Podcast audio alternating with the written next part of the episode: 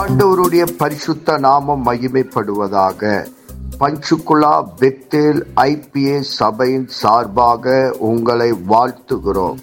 இது தினசரி வேத தியானம்.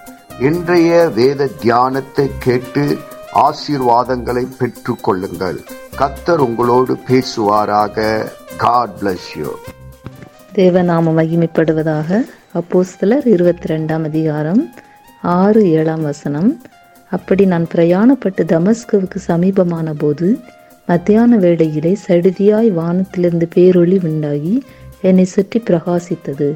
நான் தரையிலே விழுந்தேன். அப்பொழுது சவுலே சவுலே நீ என்னை ஏன் துன்பப்படுத்துகிறாய்? என்று என்னுடனே சொல்கிற ஒரு சத்தத்தை கேட்டேன். இந்த வசனத்தில் என்ன பார்க்கிறோம் என்றால் பவுல் தமஸ்குவுக்கு போகிறார். அங்கு பிரயாணப்பட்டு போகும்போது என்ன விஷயமாக போகிறார் என்றால் அங்குள்ள ஸ்திரீகளையும் புருஷரையும் எல்லாரையும் அவர்களை கட்டி சிறைச்சாலையில் ஒப்புவிக்கிறதுக்காக தேவனுக்கு விரோதமான செயலில் செய்கிறதுக்காக போகிறார். அப்பொழுது மத்தியான வேளையிலே சடுதியாய் ஒரு ஒளி உண்டாகிறது. அதற்கப்புறம் தான் அவருக்கு ஒரு சத்தம் கேட்கிறது. மத்தியான வேலைனாலே ஒரு பிரகாசமான வேலை தான் மத்தியானத்தில் வெயில் அதிகமாக உள்ள நேரம் அதிக அதை விட மேலான ஒளி வானத்திலிருந்து ஒரு ஒளி வருகிறது. பேரொளி வந்து அவரை சுற்றி பிரகாசிக்கிறது. அது அதுக்கப்புறம் தான் சத்தம் உண்டாகிறது. சவுலே சவுலே நீ என்னை ஏன் துன்பப்படுத்துகிறாய்? என்று. தேவன் இந்த அவரை எப்படியாக சந்திக்கிறார் என்பதை இந்த வசனத்தில் நம்ம பார்க்கிறோம். ச தெய்வ பிள்ளைகளை துன்பப்படுத்தினவர் உபத்திரப்படுத்தினவரை தேவன் சந்திக்கிறார். உடனே அவர் கீழ்ப்படுகிறதை பார்க்கிறோம். ஆண்டவரே நீர் யார்? அப்படின்னு கேட்கும்போது தேவன் சொல்கிற காரியம் நீ துன்பப்படுத்துகிற நசரனாகி இயேசு நானே என்றார். ஏனென்றால் அவர் தேவனை துன்பப்படுத்தவில்லை தேவனுடைய பிள்ளைகளை துன்பப்படுத்துகிறார் சிறைச்சாலையில் கொண்டு போடுகிறார் அவர்களை ரொம்ப உபத்திரப்படுத்துகிறார். அதனால் தேவன் பார்த்துட்டு சும்மா இருக்கிறவர் அல்ல. தேவ ஜனங்களுக்கு உபத்திரம் வரும்போது தேவன் கட்டாயம் இறங்கி வருகிறவர். அவர் அப்படியாக சவுலை சந்தித்து அவரை மாற்றுகிறார். உடனே அவர் கீழ்ப்படுகிறார். ஆண்டவரே நான் என்ன செய்ய சித்தமாக இருக்கிறேன்? கேட்கிறார். என்ன செய்ய வேண்டும்? உடனே சொல்கிறார் இயேசு கர்த்தர் சொல்கிறார் நீ எழுந்து தமஸ்கு போ.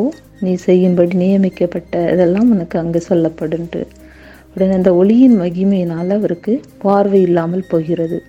பார்வை என்றால் அவருடைய வாழ்க்கை அப்படியாக இவ்வளவு நாள் வாழ்ந்த இருளான வாழ்க்கை மறைந்து போகிறது.